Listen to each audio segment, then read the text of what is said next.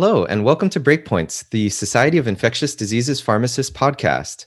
My name is David Ha, and I am an infectious diseases and antimicrobial stewardship pharmacist at Stanford Healthcare in Palo Alto, California. And I'm a proud member of SIDP. I will serve as your moderator for today's discussion.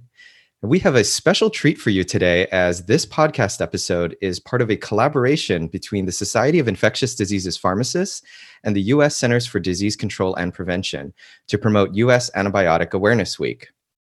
U.S. Antibiotic Awareness Week is an annual observance highlighting the importance of being antibiotics aware and the steps everyone can take to improve antibiotic use or prescribing.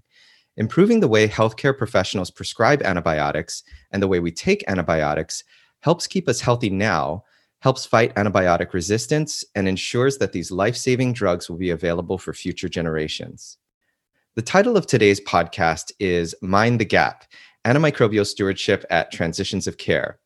We are going to be discussing that ever important handoff, or lack thereof, between settings of care and why our antimicrobial stewardship program should care about it. I'm joined today by two accomplished colleagues, Dr. April Dyer and Dr. Rachel Kenney.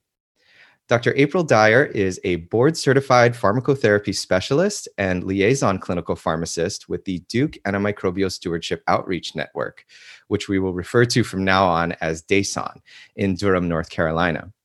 She obtained her Doctor of Pharmacy, Masters of Business Administration, and Masters of Science in Clinical Research from Campbell University.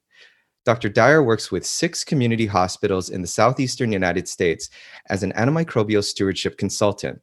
In her practice, she works to improve quality of patient care and to enhance patient safety and promotes judicious antimicrobial use for patients treated in community hospitals. Dr. Dyer also serves as a preceptor for the PGY2 Infectious Diseases Pharmacy residency at Duke. Her research interests include antimicrobial stewardship and antimicrobial use metrics. Thanks so much for joining us today, April. Hi, David. Thank you so much for that introduction. I'm excited to be here with you and Rachel today. And our second expert panelist is Dr. Rachel Kenney. Dr. Kenney is a board certified infectious diseases pharmacist and pharmacy specialist in antimicrobial stewardship at Henry Ford Hospital in Detroit, Michigan. She is a graduate of the University of Michigan College of Pharmacy and completed her PGY1 pharmacy residency at Detroit Receiving Hospital and PGY2 infectious diseases pharmacy residency at the Mayo Clinic in Rochester, Minnesota. Dr. Kenney is the program director for the infectious diseases pharmacotherapy residency and the lead pharmacist for antimicrobial stewardship at Henry Ford Health System. In her clinical practice, she supports infectious diseases consult services manages antimicrobial stewardship practice and policy, and precepts pharmacy students and residents in clinical practice and research. She has over 30 peer reviewed publications with primary research interests in antimicrobial stewardship and safety. Thanks so much for joining us today, Rachel. Thank you for the opportunity to be here. Generally speaking, I think we can all agree that our antimicrobial stewardship programs here in the US focus most or all of their efforts on inpatient antimicrobial use. And that makes sense. Hospitals have a concentration of human resources, and historically, the inpatient arena has been the focus of practice and research in antimicrobial stewardship, as well as a focus of our regulatory agencies. That said, antimicrobial prescribing at discharge evades oversight of many of our programs, despite the fact that research suggests that somewhere between 30 and 40% of antibiotic use initiated during an inpatient encounter occurs after hospital discharge. And 50 to 70% of that discharge antibiotic use is inappropriate, largely related to longer than necessary durations of therapy. So let's begin with what is known about antibiotic prescribing at hospital discharge so we can get a scope of the issue at hand. April, you've done some work with the CDC in this area. Could you start us off with what you found through your research? Sure. Our study was part of a larger project funded by the CDC Foundation called Developing Patient Safety Outcome Measures and Measurement Tools for Antimicrobial Stewardship Programs, which set out to identify and then further define and develop metrics useful for evaluating patient safety and outcome measures for antimicrobial stewardship programs. Our overall goal was to describe total antibiotic duration by linking inpatient and outpatient antibiotic use. This was a pilot project that we conducted in three hospitals over a six month period in 2016. There was one large academic medical center and two 300 plus bed community teaching hospitals selected for this initial project. We included patients who had received at least one DOT of an antimicrobial agent in the National Healthcare Safety Network Antimicrobial Use, or NHSN AU module protocol. We obtained electronic prescription data, or e-scripts, for these patients. From this eScript data, we were able to calculate post discharge duration using day supply if provided, or by using the SIG and quantity fields if needed. This was combined with our existing inpatient antibiotic use data feeds, which were obtained from the electronic medication administration record.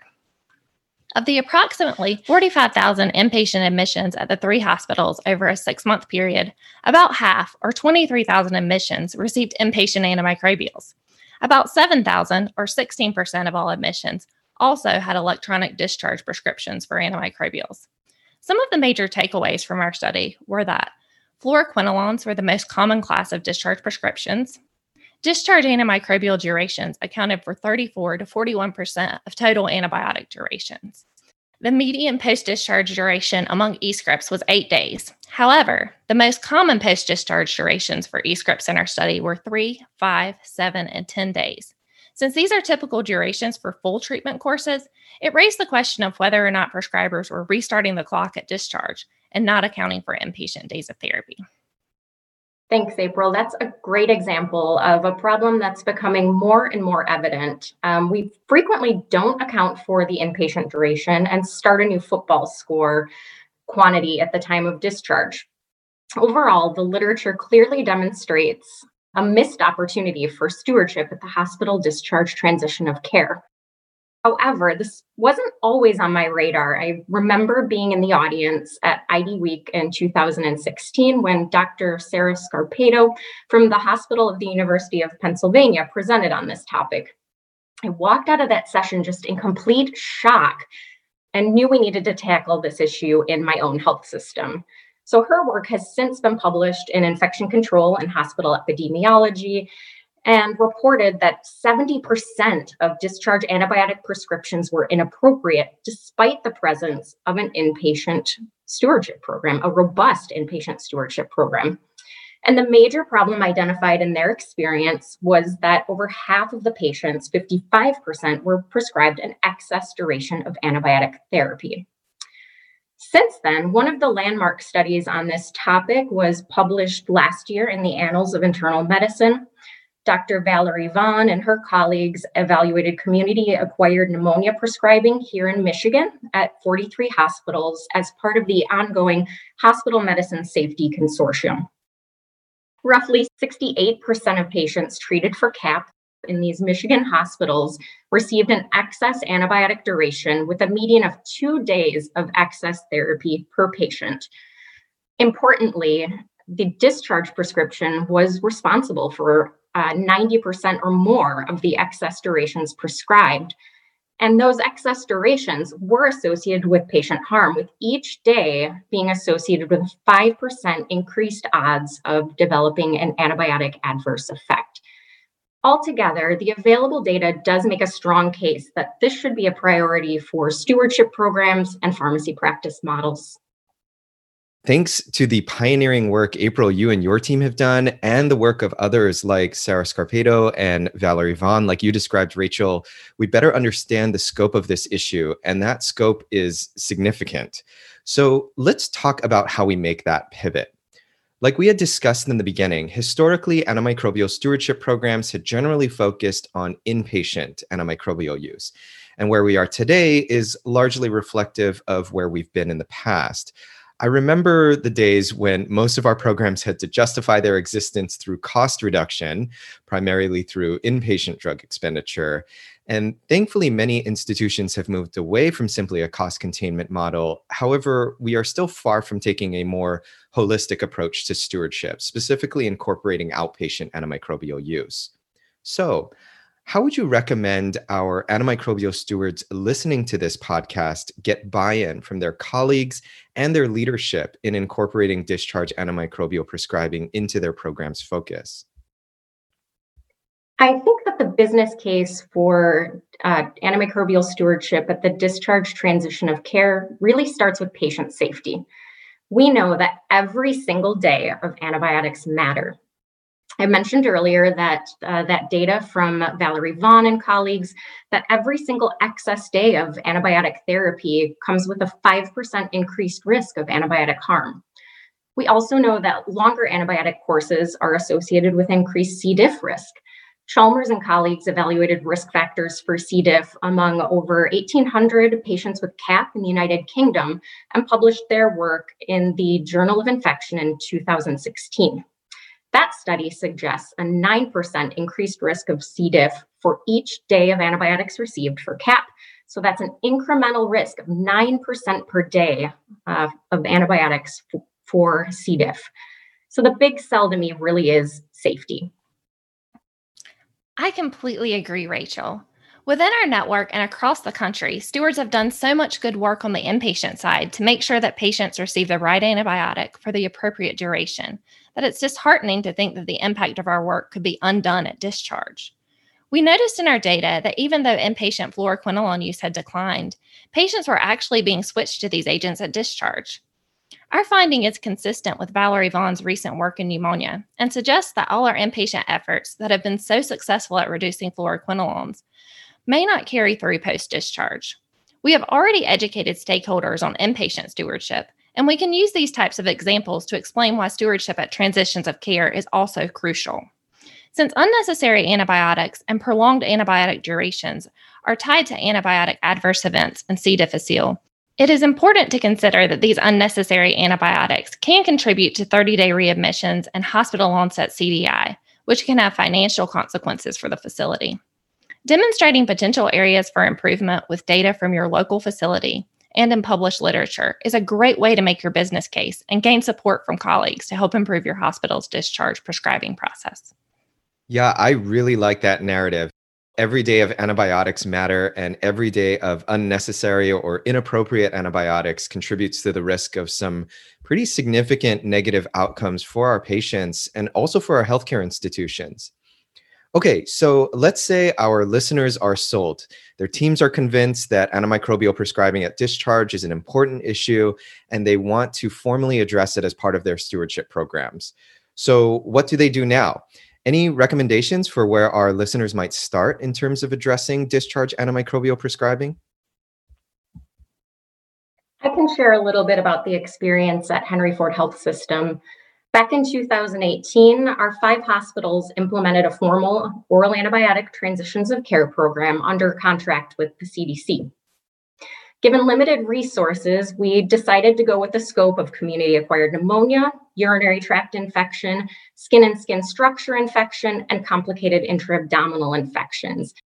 Those disease states were selected based upon a high quality body of evidence for short course therapy. Generally, a three to seven day course of therapy is indicated.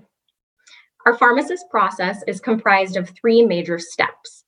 First, we identify patients in scope who are eligible for discharge on oral therapy.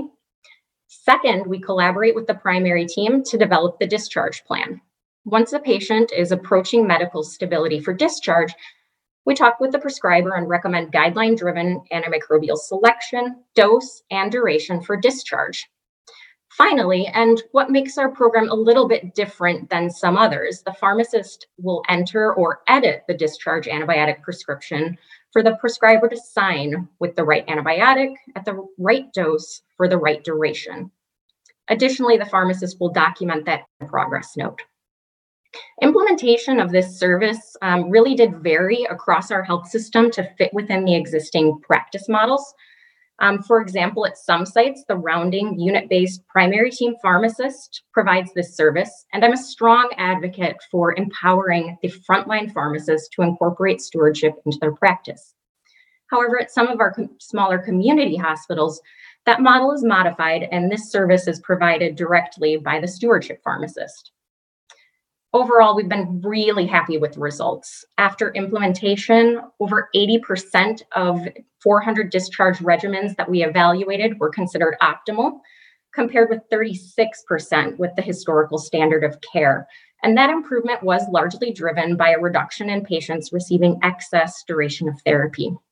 We also observed evidence of meaningful patient outcome improvement with patients receiving optimal discharge antibiotics being much less likely to experience antibiotic harm. Rachel, that is amazing work and such a valuable improvement in patient care. I have a few additional strategies that may be useful for helping hospitals address discharge prescriptions. First, you can look at IT solutions. Are there default antibiotic durations in your prescribing system that restart the clock? If so, you may want to remove them from the medical record. Upon studying the Duke discharge process, Rebecca Wrenn and colleagues realized that default antibiotic durations were embedded in the electronic prescription order entry process. They removed the 7 or 10 day default durations for fluoroquinolones from the eScript system at our academic medical center, two community hospitals, and clinics. This led to reductions in mean fluoroquinolone durations and a shift away from 10 day durations of therapy. The great thing about this strategy is that it required minimal resources and could easily be duplicated by stewardship programs in resource limited settings. We know that pharmacists have many competing priorities and may not always feel that they have time to take on discharge prescriptions as a separate project at transitions of care. Fortunately, there are a couple of strategies for tackling this problem that involve limited time and can still make a huge impact. The first is ensuring that antibiotics have an indication and recommended stop date in the medical record. This is something that could be addressed during patient chart reviews as part of the pharmacist's clinical workflow. Additionally, oral transition therapy options could be recommended by the pharmacist to help ensure that patients are put on an appropriate agent and that they do not receive unnecessarily broad spectrum therapy at discharge. The second option is to create and distribute local guidance. The community hospitals that I work with have all developed empiric treatment guidelines for common infections that include oral therapy options and recommended treatment durations. It is important to share these with providers and make sure they are accessible. If you are lucky enough to have a medical resident program, make sure that they have access to this guidance as a resource because not only will they follow this guidance, they will promote it within your facility. If you still need to address discharge prescribing patterns through a case by case approach, but do not have the resources to review all patients at discharge, what then? I want to share a life strategy that I use when I'm facing a daunting task and talk about how it can apply to stewardship. It's called the 1% rule, which was coined by cycling instructor Dave Brailsford. And it's basically the idea that you can reach big goals over time by improving 1% each day. In stewardship, if we don't have the bandwidth to address every single discharge prescription, we can start the process one patient at a time. The key is to be a bit strategic in our patient selection so that we can maximize the educational benefits of the interventions. For example, we may intervene on patients on different floors or who are cared for by different providers to broaden the reach of our intervention. Or we may target patients who are at high risk for adverse outcomes, such as those with history of C. difficile infection or patients who are very frail or immunocompromised. The key to this type of intervention strategy is to discuss our intervention and reasoning each time with the provider, along with ideas for addressing this issue in all patients. For example, if we want to include definitive stop dates for all patients, we may make the recommendation to add the antibiotic stop date and oral transition therapy in one patient's medical record and explain how discharge prescriptions impact our hospital's overall stewardship goals. Over time, patient by patient, we begin recruiting providers to help us spread this messaging. If we implement this strategy effectively, providers will see how this streamlines the discharge process and start doing this on all of their patients. They will also know that this is a priority for the stewardship team and may be more likely to reach out and request our help when they are facing challenges with discharge prescriptions. Overall, the key is to start where you are and work with what you have. I have worked with a variety of community hospitals, and most have a different strength. Some excel at IT solution, while others have excellent education departments. If the solutions we have proposed do not work for your hospital, try to think of ways you can tap into your hospital's unique strengths to solve your problem. The best stewardship intervention for your hospital is the one that works best for your facility and may not be exactly what you see in published literature.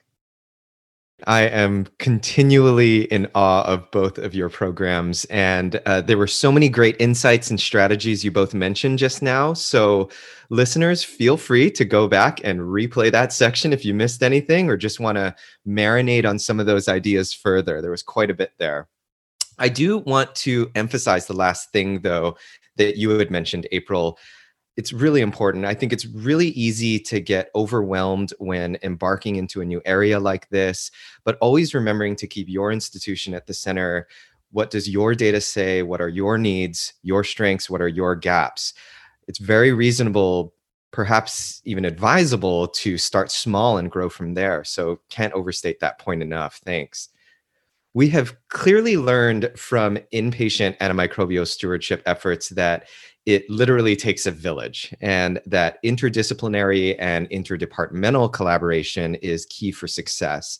In your experiences, who are the key players to collaborate with when it comes to discharge antimicrobial prescribing? I think the first collaborative relationship that I would highlight is with outpatient pharmacy. Our outpatient pharmacy had an existing uh, meds to beds program but didn't routinely include antibiotics in that process in the past. As we implemented transition of care services in our health system, we partnered with them to align our processes. One of the key strategies to prevent excess durations at discharge was clear communication of the intended duration with the outpatient pharmacist. So we developed a practice where the inpatient pharmacist documents both the antibiotic quantity and the calendar stop date within an electronic field in the discharge prescription. By specifying the calendar stop date, this mitigates excess durations that we had encountered when a patient's discharge to home is delayed. So, our outpatient pharmacy knows to review this field, clarify the prescription, and adjust the dispense quantity according to the truly intended duration of therapy.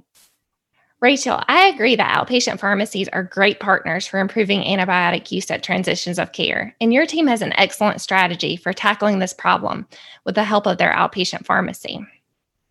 If you wish to start a partnership with the outpatient pharmacy and there's not time to address all prescriptions, you might consider starting with specific targets, such as antibiotic prescriptions with durations greater than or equal to 7 or 10 days, fluoroquinolone prescriptions in patients with no antibiotic allergies, or prescriptions from one location.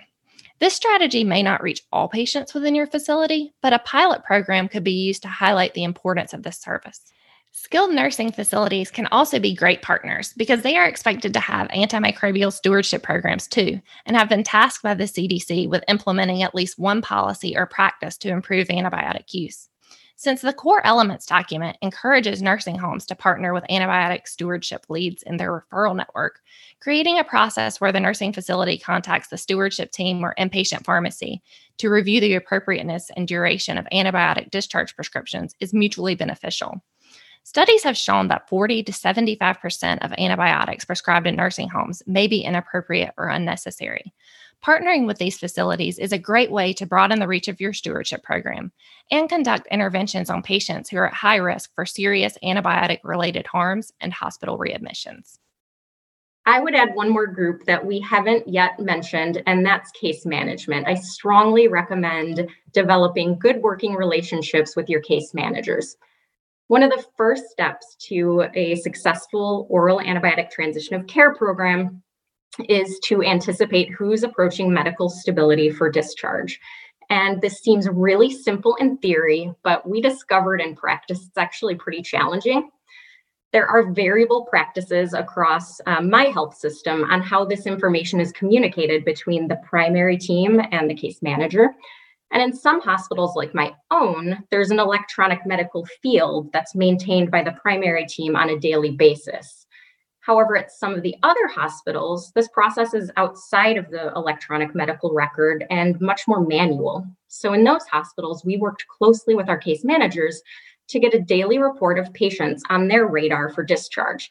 And that way, we were always aware of any patients that were anticipated to be discharged in the next day or two. Well, thanks so much to you both. So, to our listeners, we heard some great strategies on how to get going in terms of addressing discharge antimicrobial use at your institution and some potential collaborators to work with. That said, as an antimicrobial steward myself, who is always in the weeds with these types of endeavors day to day, I do always appreciate an honest, balanced discussion. So let's talk about challenges. And April and Rachel, you both have touched on a few already. But could you expand? What are some challenges and barriers you faced? and maybe even continue to face as you implemented and now maintain your programs. And to preempt that, I have to start us off with time. And you talked about this a bit, April, already. We, as antimicrobial stewards, as well as our colleagues and potential collaborators that we just discussed, are frequently pulled in many different directions. So, how can we manage to add yet another thing to our plate? That's a great question, David. Pharmacist time and competing priorities will always be an issue, as we mentioned in our proposed solutions. Stewardship programs may struggle to find time to intervene on 100% of patients and may have to address discharge antibiotic prescriptions through small incremental improvements. Another frustration that hospitals may face is that stewardship interventions they wish to implement are either not feasible or receive significant pushback at their facility. Try to think of ways you can leverage your hospital's unique strengths to solve your problem and be sure to gain buy in from key stakeholders early in the planning process. Once you have a plan, remember to be flexible and modify your interventions to get better results if you are not meeting your goals. It is not uncommon to start with one idea of how to address the stewardship challenge and end up tackling the problem in a different way after collaborating with stakeholders in your organization. Keep the end goal in mind and modify your interventions as needed to reach your target. Clinical uncertainty at transitions of care is an important barrier that also should not be overlooked. Sometimes patients are discharged before final culture results are available.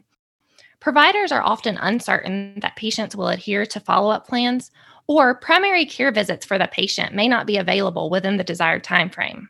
Also, keep in mind that there is a level of discomfort providers face when their patient transitions out of the hospital and they are unable to monitor clinical progress. When we add to this the fact that clinicians are pressured to avoid preventable return admissions and emergency department visits, it sets up the perfect storm for providing just in case coverage with antibiotics. Two way communication between hospital clinicians and the stewardship team can provide reassurance that the patient has an appropriate antibiotic regimen at discharge. But as mentioned before, this is time consuming. Those are great points, April. I would add that discharge delays due to high cost antibiotics have been a barrier of particular interest for us. In work done by Monica Bianchini, one of our past ID pharmacy residents, we discovered that discharge to a skilled nursing facility on high cost OPAT antibiotics was particularly difficult when we compared those patients to homebound, I wish I could say we've developed a great strategy to prevent those delays, but we really haven't. And the major thing we can control is earlier discharge and collaboration with case management. These delays due to medication access barriers also highlight an important advocacy issue for SIDP and other ID organizations. Occasionally, the cost of these therapies can be more than the daily reimbursement that the facility uh, receives for caring for the patient. And this presents almost an insurmountable discharge barrier. However, this issue is not unique to IV antibiotic therapy, and perhaps there's more we can do in the setting of oral antibiotics. I know I have struggled with azole antifungals and C. diff therapies in particular. However, strategies like price checking for prescription out of pocket costs, also known as test prescriptions, are controversial due to the potential for medication errors if that claim is not reversed. Overall, we do need more strategies to break down financial barriers. And I think our oncology colleagues have really led the way with the use of financial navigation services. And I'd like to see more of that going forward to help with this issue. Really appreciate you both acknowledging these challenges you've had. I'm sure many of our listeners can resonate with some of the struggles you both mentioned. I mean, we're really fighting the same fight at the end of the day. That said, I think you both have also highlighted some really insightful strategies to address these issues, and there's a great deal of potential in this area for success. So, thinking forward, what do you think are the most important needs in terms of practice and research when it comes to antimicrobial stewardship at hospital discharge? I think that one of the key steps for quantifying total duration is to identify ideal measures for antimicrobial stewards to use. Sometimes means and medians do not accurately describe the potential opportunities depending on the skew and shape of the distribution of total durations. Another measure proposed by my colleagues is to evaluate the proportion of admissions with durations greater than a pre specified cutoff, such as a five day total duration for pneumonia. Another big need is to identify electronic methods to feasibly capture total durations of therapy attributable to hospitalization. Some facilities, such as the Veterans Affairs System, are better integrated to capture information on both inpatient antibiotic administrations and outpatient oral antibiotic prescriptions. However, in non federal hospitals, data are not typically integrated, and patients may fill their outpatient prescriptions at a variety of retail pharmacies within the community. In our study, we were able to capture some eScript data that were sent to outpatient pharmacies. DASON collaborated with the CDC and Merck to publish a metrics guide entitled Developing Patient Safety Outcome Measures and Measurement Tools for Antimicrobial Stewardship Programs that details how we completed this data capture for our project, along with specific challenges and known limitations that may be useful to facilities who wish to undertake this process. It is important to note that developing the total duration metric in the medical record takes a significant amount of analyst time, does not assess for antibiotic appropriateness, and can be difficult to calculate from SIG and quantity fields, particularly for IV formulations. Also, it is important to point out e-scripts capture prescriber intent and do not tell us whether or not the patient filled the medication. Also, this method does not capture handwritten prescriptions. So, how well prescribers adhere to the eScript process will impact the accuracy of these data within a hospital. We know that electronic data capture for total durations is possible, but it still has limitations and requires significant resources, which limits how accessible it is to stewardship programs. Excellent points.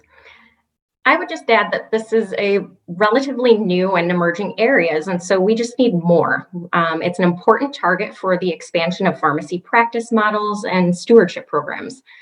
So getting more institutions on board is, is a big priority for us in the ID pharmacy community and among pharmacy leadership.